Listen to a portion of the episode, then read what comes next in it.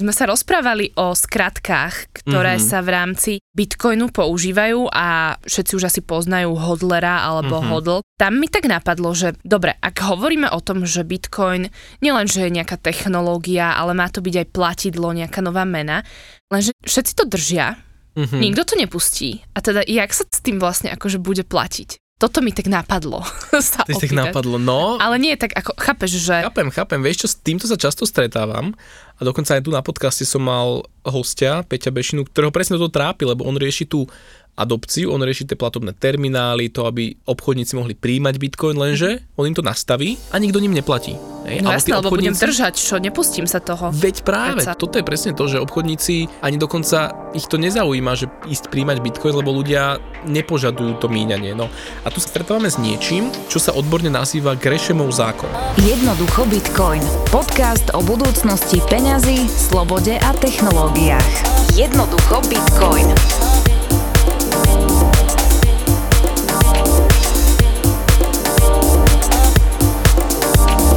Tento Grešemov zákon hovorí o tom, že zlé peniaze vytlačajú z trhu tie dobré peniaze. Alebo jeden taký pán to povedal, že ak prídu na stage zlé peniaze, dobré peniaze sa schovajú. A teraz čo to znamená? Grešemov zákon bol pripísaný pánovi Grešemovi, Tomasovi, wow. Sir Thomas Gresham a on ti bol, prosím pekne, poradca Alžbety I. Čo tým myslel je, že pozrel sa na to, ako fungujú peniaze a peniaze fungovali tak, že napríklad mince mali nejaký objem striebra, zlata, nejakých cennejších kovov historicky. Začalo sa diať postupne to, že niektorí panovníci tieto mince riedili, znehodnocovali. Mm-hmm. Pretože potrebovali financovať nejaké výpravy, vojnové ťaženia a tak a zrazu ten objem peňazí im nestačil. Čo oni urobili, je, že oni napríklad tie strieborné mince zliali s nejakým niklom alebo s nejakou meďou a vytvorili menej hodnotné mince s menším obsahom toho striebra, ale vyrazili tam tú istú nominálnu hodnotu. Mm-hmm. Čiže napríklad predtým 1 euro, znova to bolo bám 1 euro. A teraz si predstav, že do spoločnosti sa dostali mince, ktoré zrazu máš jednotku napísanú aj na jednej, aj na druhej, ale vieš, že v tej prvej je 80% striebra a v tej druhej iba 60. Mm-hmm. A teraz, že čím by si radšej zaplatila? Fú, počkať. Keď obidve ti kúpia to isté. No to tam, kde je menej toho, tej komodity. No, presne tak. A toto je to, čo prirodzene ľudia začali robiť, že oni tie dobré peniaze, ktoré mali väčší obsah toho drahého kovu, si nechávali a míňali tie horšie peniaze. Mm-hmm. No a čo sa vlastne začalo diať, že jednoducho, keď ty nejakému obchodníkovi si išiel dať túto horšiu mincu a on vedel, že teraz tá minca napríklad predtým mal 80%, teraz už mal len 40%, tak zrazu to, čo predtým stálo dve mince, on si povie, no tak ale teraz mi musíte dať 4, lebo ja chcem ten istý obsah striebra. Aha. pe, že toto bola vlastne aj tá inflácia, keď sa znehodnotili peniaze, aj kvôli tomuto historicky narastli ceny, lebo ten obchodník chcel získať to isté množstvo kovu drahého. A on keď vedel, že je ho tam menej, tak si vypýtal viac tých mincí.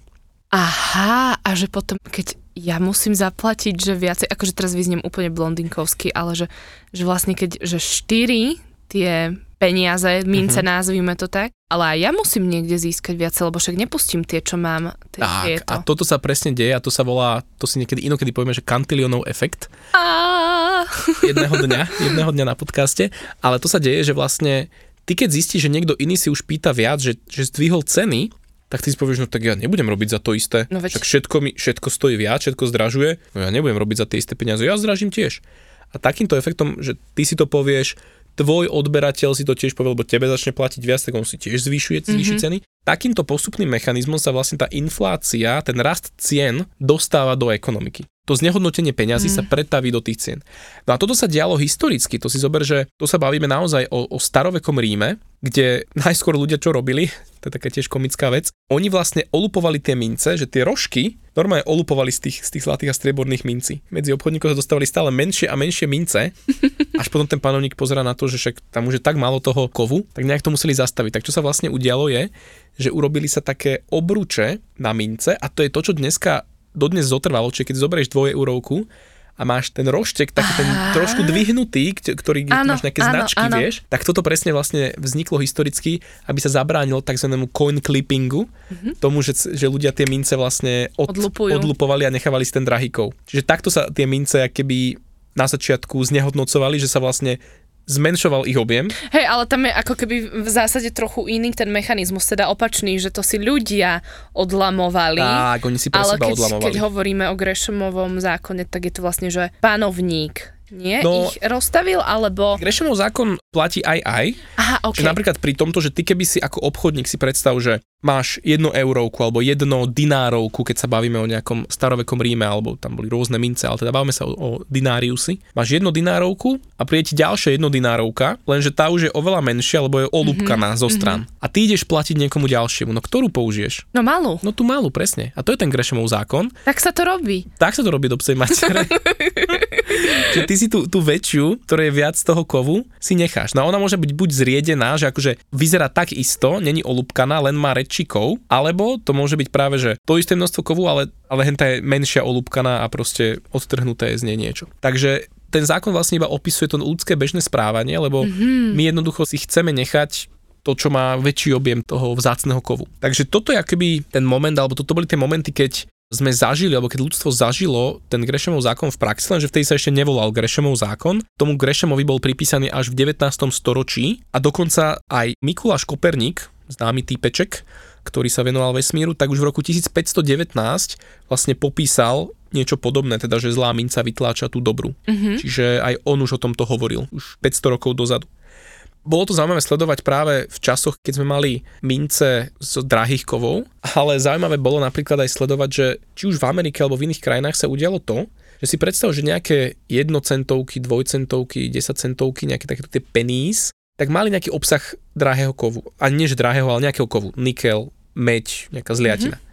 A občas sa stalo to, že cena toho kovu z nejakého dôvodu na trhu vyletela tak prudko, že keby si rozstavila tú mincu, tak predáš ten kov oveľa drahšie, než je, je nominálna hodnota tej mince. To je aké cool. To je, to je úplne cool. A normálne aj na YouTube som videl videá, jak niekde, myslím, že v Afrike alebo v nejakých takýchto krajinách, že v obrovských kvantách ľudia skupovali tieto halierovky a normálne ich stavovali na tehličky týchto kovov a predávali to ďalej, lebo na tom vedeli oveľa viac zarobiť. No a keď si toto štáty uvedomili a panovníci, tak začali to kriminalizovať vo veľkom, že nemôžete taviť mince, lebo si uvedomili vlastne, že, aj, aj, aj. že výroba tej mince stojí viac, než tá nominálna hodnota. Tak toto bolo také zaujímavé, že preto aj je, je to jeden z dôvodov, prečo aj mnoho takýchto tých nízkonominálnych mincí prestalo už byť v obehu, lebo tá inflácia išla tak vysoko, že vlastne hodnota toho kovu už začínala byť hraničná, niekedy až väčšia. Ja som našla aj informáciu, že sa to nemusí týkať jednej a tej istej meny, mm-hmm. ale že môže ísť aj o dve rôzne. Sú, je niekoľko štátov, kde vlastne bola taká veľká inflácia, že im sa vlastne neoplatilo nejak sa pozviechať, ale používali cudziu menu. Už prechádzame do opačného Grešemovho zákona, Aha. ktorý sa volá tzv. Týrsov zákon. Týrsov zákon je vlastne Grešemov zákon naopak, ktorý hovorí o tom, hej... A to mi nevychádza. ktorý hovorí presne o tomto, že teda ten Gresham hovoril, že ak prídu zlé peniaze, tak dobré peniaze sa schovajú a používajú sa tie zlé. Inak k tomuto, akože prepáč, že, že do toho skočím, ale mne, keď som si to prvýkrát čítala, že zlé peniaze vytlačia dobré, tak mi to evokovalo, že to je naopak. Že, že je to naopak. Áno. Takže ja som najprv, akože kým som si to uvedomila, že, že to neznamená, že vytlačia, ale oni v zásade, ak budeme míňať tie zlé peniaze, teda s nižšou hodnotou, uh-huh Menej hodnotnou. Menej hodnotnou alebo podhodnotenou. Tak nám ale v zásade zostávajú tie dobré peniaze. Áno, áno, ono to, to vytlačia znamená, že vytlačia z obehu. Tak, že no a toto, preto, toto preto mi aj presne... hovorím, že je to lepšie povedať tak, že ak prídu na stage zlé peniaze, tak dobré peniaze sa schovajú u ľudí v, v, vo vreckách a tie zlé sa začnú používať medzi ľuďmi na obchodovanie. Hej, ale potom akože keď prídu na stage, tak nebudú mať aplaus tie dobré peniaze. Vieš, no, že... oni skôr tie dobré peniaze potom čakajú na využitie neskôr, alebo presne, že sa rozstavia na tie drahé kovy a predajú Á, sa. Aha, aha. To už je otázka, že čo sa s tým bude diať ďalej. OK, iba toto som chcela povedať, že ono to môže vyznieť, že vytlačia a teda, že budú že tieto vyhrajú áno, tie peniaze, áno, znie vieš? To, tá veta je v slovenčine veľmi zle akoby položená, lebo to môže byť oboma smermi. Áno, presne, áno, presne, áno, že dobre áno. hovoríš, ale teda je to takto. Dobre, k tomu náprotivku. No a ten náprotivok presne hovorí o tom, čo si ty predstavila, teda ten Týrsov zákon, že vlastne to boli takí dvaja spisovateľa Rolnik a Weber, ktorí v roku 1986 popísali, že ten Grešomov zákon platí naopak vtedy, keď tie štátne peniaze príliš stratia hodnotu. To znamená, že príde nejaká hyperinflácia. A to sa napríklad stalo vo Weimarskej republike, kde tá Weimarská marka stratila tak obrovskú hodnotu, že to už bol naozaj bezcenný kus papiera a vtedy ľudia prešli napríklad na barter. Čiže vlastne tie zlé peniaze, nie že vytlačili tie dobré, ale oni akoby dali priestor vyniknúť tým lepším peniazom. No mm-hmm. a to sa napríklad presne týka aj rôznych dnes už dolarizovaných krajín, kde ako náhle začala zlyhávať mena, napríklad aj také Zimbabve, tak tí ľudia už vlastne tú zlú menu ani už nechceli ani príjmať. Hej? Že ani vidieť ju nechceli. Ani vidieť ju nechceli, presne tak vtedy vlastne keby tie zlé peniaze išli úplne dopreč a boli nahradené nejakými lepšími peniazmi zo zahraničia, mhm. ktoré si udržiavali tú stabilnejšiu hodnotu. Práve preto častokrát tieto slabé ekonomiky alebo také tie krachujúce ekonomiky prešli na dolárový štandard alebo teda sa dolarizovali. To je to práve ten Tyrsov zákon, že mm-hmm. ak tie zlé peniaze sú až príliš zlé, tak vlastne ponúknú priestor práve tým dobrým peniazom. Mm-hmm. Hej, a to teda platí pri hyperinflácii. Ale čo je podstatné ešte povedať je to, že ten Greshamov zákon on platí vtedy, keď máš na nejakom území donútená, že si donútená platiť nejakými peniazmi. To znamená, že keď napríklad by sme tu na Slovensku mali teda eurovky, musíme platiť eurom, čo aj musíme, a vytlačia teda jedny, ktoré majú viac toho drahého druhé menej, tak tým, že ten predajca musí prijať tú mm-hmm. eurovku zo zákona, tak ty aj keď mu dáš tú zlú, tak on povie, no díky kámo, dal si mi proste túto mŕte zlú eurovku, ale zákon ma núti ju prijať, tak ju musím prijať. Ale keď tam nie sú tie legislatívne donútenia, že teraz na danom území musíš príjmať jedny peniaze, ale obchodník si vie vybrať, čo bude príjmať, mm-hmm. tak vtedy sa práve deje to, ten Tyrsov zákon, to znamená, že ten obchodník povie, ja ti tento zlý peniaz nepríjmem, ja chcem ten dobrý peniaz. A ty už teraz ako človek kupujúci povieš, aha, kurník šopa, tak ja musím z tej peňaženky vytiahnuť tú mincu, ktorá má väčší objem toho kovu, teda ten lepší peniaz, lebo inak mi to ten človek nezoberie. Mm-hmm. Že vlastne títo dva spisovateľia pochopili, že tento Týrsov zákon funguje vtedy, keď tie regulácie sú slabšie alebo keď máme viacero peňazí, druhov peňazí, z ktorých si môžeme vybrať. Dostávame sa tým pádom k Bitcoinu. No to som sa aj chcela opýtať, že vlastne kedy sa začneme o Bitcoine rozprávať? tak no, už, už, už, už ideme, ideme na to. dobre, už, super. už nastal ten čas. už tu normálne entita Bitcoinu začala byť smutná, podupkávať nohou, že už sa nerozprávajte o fiat peniazoch, už hovorte o mne. Presne tak. Tak ideme na ten bitcoinik. No toto je vlastne aj teda tá odpoveď, že prečo ľudia ten bitcoin nepoužívajú v bežnom obchode, mm-hmm. ale si ho sporia. No pretože tí ľudia rátajú s tým, alebo nejakým spôsobom špekulujú na to, že jedného dňa ten bitcoin bude drahší ako je dnes. Čiže oni radšej, aby minuli bitcoin, minú ten fiat, tie fiat peniaze, ten horšie peniaze, ktoré sa znehodnocujú, mm-hmm. pretože vedia, že v robote ich zarábajú, že jednoducho, že aj tak ich dostanú, dostanú ich.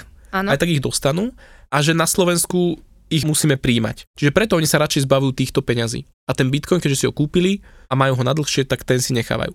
A tam, kde napríklad máme El Salvador, kde už aj Bitcoin, aj dolár, nám to bude zaujímavé sledovať, tým, že obidve meny sú tam akoby názvem to nanútené, že musia ich obchodníci príjmať, tak tam asi tiež bude platiť teda Greshamov zákon, že ľudia si ten Bitcoin budú nechávať a platiť tým dolárom. Ale keby niekde sa stane to, že ľudia, viete čo, nám je jedno, aké peniaze budete používať, používajte si, čo uznáte za vhodné, tak vtedy začne fungovať práve asi ten Tyrsov zákon a ľudia postupne budú konvergovať a inklinovať k tým dobrým peniazom. To znamená, mm-hmm. obchodníci nebudú chcieť príjmať tie zlé, budú len tie dobré, tým pádom aj tí predávajúci budú musieť tie dobré peniaze mať, tým pádom oni ich budú nútiť príjmať od iných a tak ďalej. A toto vlastne sa dialo napríklad so zlatom historicky, že preto aj zlato sa stalo naprieč mnohými civilizáciami tým platidlom, pretože postupnými interakciami medzi ľuďmi sa prišlo na to, že to sú tie lepšie peniaze. Mm-hmm, Lebo tam mm-hmm. vtedy neboli nejaké, neboli z donútenia niektoré peniaze v mnohých regiónoch, ale tí ľudia prirodzene prišli na to, že to zlato je tými dobrými peniazmi. Takže toto je dobré, to je také zaujímavé nad tým uvažovať, že prečo sa tým bitcoinom neplatí tak, ako si mnoho ľudí myslí, že sa ním zrazu bude platiť. V našich končinách rozprávame sa o strednej Európe. Uh-huh. Ako mám rozoznať, čo sú dobré a zlé peniaze? Lebo my tu tak ako v inotajoch sa rozprávame, že je nám to vlastne jasné, uh-huh. ale možno nám to úplne nie je všetkým jasné. Vieš čo, pre každého je to individuálne, pre mňa osobne Bitcoin sú tie dobré peniaze, fiat sú tie zlé peniaze. Čiže, Prečo? Lebo fiat peniaze každým rokom strácajú na hodnote čisto 2, 3, 4, 5 Inflácia, ktorá je reportovaná, tzv. CPI inflácia, nezohľadňuje úplne všetky mm. statky a aktíva v spoločnosti, ktoré si bežne človek kupuje. Čiže tá reálna inflácia, to znehodnocovanie je častokrát oveľa väčšie, pokojne aj 10% môže byť. Hej. Ale ťažko sa to potom nejakým spôsobom vykresluje alebo, alebo ráta.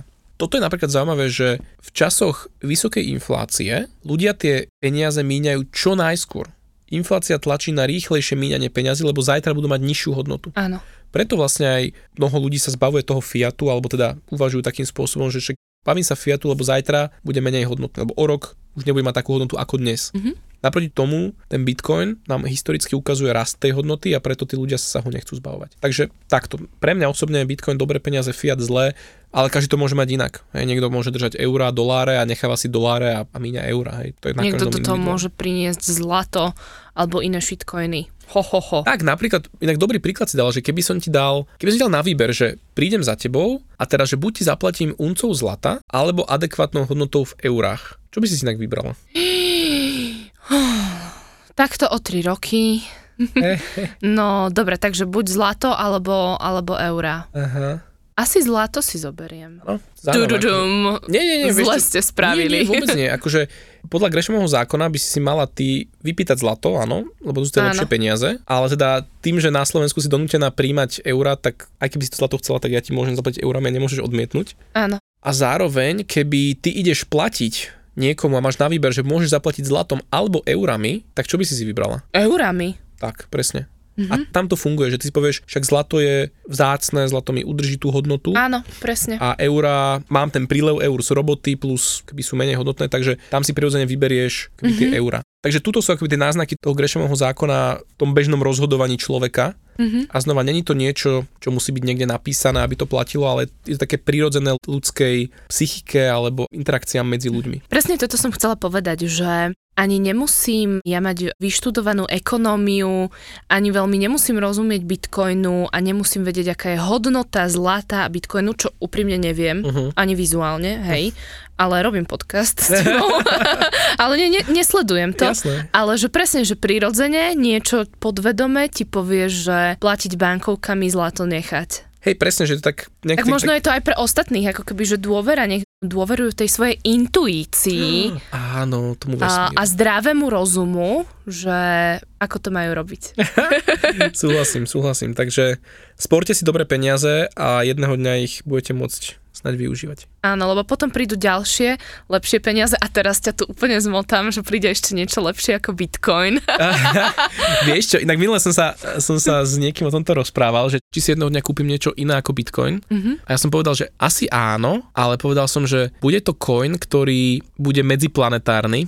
A teraz ideme do takej Oh, témy. fú, no poďme. No, no neviem, či som to tu rozoberal, ale totižto, napríklad, keď budeme osidlovať Mars, tak tam pravdepodobne Bitcoin sa nebude dať úplne používať. A prečo? Lebo tým, že Bitcoin má nastavenú dobu ťaženia jedného bloku na 10 minút, tak vlastne existuje niečo, čo sa volá, že hash horizon, horizont hashovania, ťaženia. A ten je nastavený teda zhruba 10 minút od centra toho ťaženia, čiže od, od planety Zem. No a Mars je zhruba ako kedy, ale zhruba 12 minút vlastne Wow. od Zeme, svetel, akože 12 minút cesty svetla. No a vlastne, keby mal byť nejaký ťažiar Bitcoinu na Marse a tam používať Bitcoin, tak on keby aj vyťažil ten správny blok, kým ho pošle na tú Zem, tá informácia tam príde neskôr, nech niekto na Zemi vlastne vyťaží nový blok. Čiže není efektívne, aby na Marse Fungoval Bitcoin. fungoval Bitcoin. Toto, kde sme teraz, Dušky? Počuj, ale Toto, to čo je, si dal? Fú, to je future. Fú. No, a je taký perfektný článok o tom, taká trilógia, volá sa to, že, že Bitcoin Astronomy a je to brutálne také sci-fi o tom, že prečo vlastne Bitcoin môže efektívne fungovať len na Zemi a ak budeme chcieť mať menu, vyslovene bezpečnú digitálnu menu založenú na podobnom koncepte ako Bitcoin, ktorá bude v rámci slnečnej sústavy, mm-hmm. tak budeme musieť mať oveľa dlhší tento block time, čo by v Bitcoine je 10 minút, tak voláme to, že Sol Coin, akože Solar Coin. Takže ten by mal, byť, mal mať niekoľko dňový block time, a bude možné vlastne ho ťažiť v rámci slnečnej sústavy. Takže je možné, že o niekoľko desiatok rokov, možno v 22. storočí si kúpim nejakú časť Solcoinu. V 22. storočí, hej? Uh-huh, uh-huh. Mhm. OK, tak som veľmi rada, že si vtedy pôjdeme To spolu dať nahrávať. vianočný punč. Gabi, do, vtedy bude nejaká časť 3286, časť jednoducho Bitcoin. Keď to poviete, pán matematik, tak to asi tak bude. Neviem, to si poviem vycúcal z prsta, takže keď sa teraz niekto doma preráta, tak mu to vyjde strašne zle podľa mňa. No, takže, takže Wow. tak. Takže wow, jedného Wow. dňa dáme že Fú. Bitcoin astronomia. Počúvaj, toto budem musieť akože nejako Spracovať. predýchať, toto, Mm. tieto obzory, ktoré si mi rozšíril. No, no. Takže na Marse vznikne asi Musk Coin. Mascoin. Ale to je Muskcoin. také... Mm. Môžeme vymyslieť. Na, najbližšie predstavíme, každý z nás predstaví tri možnosti, ako by sa na Marse volal coin. Dobre, alebo nám napíšte do komentárov. Alebo, áno. Ak počujete na YouTube, tak napíšte do komentu, ak na, na Spotify, tak pošlite. Alebo dušky mu píšte. Píšte, volajte, volajte. bliakajte. volajte, píšte, bliakajte, jak majster N hovoril. A vidíme sa pri ďalšom jebečku. Jednoducho Bitcoin. Podcast o budúcnosti peňazí, slobode a technológiách. Jednoducho Bitcoin.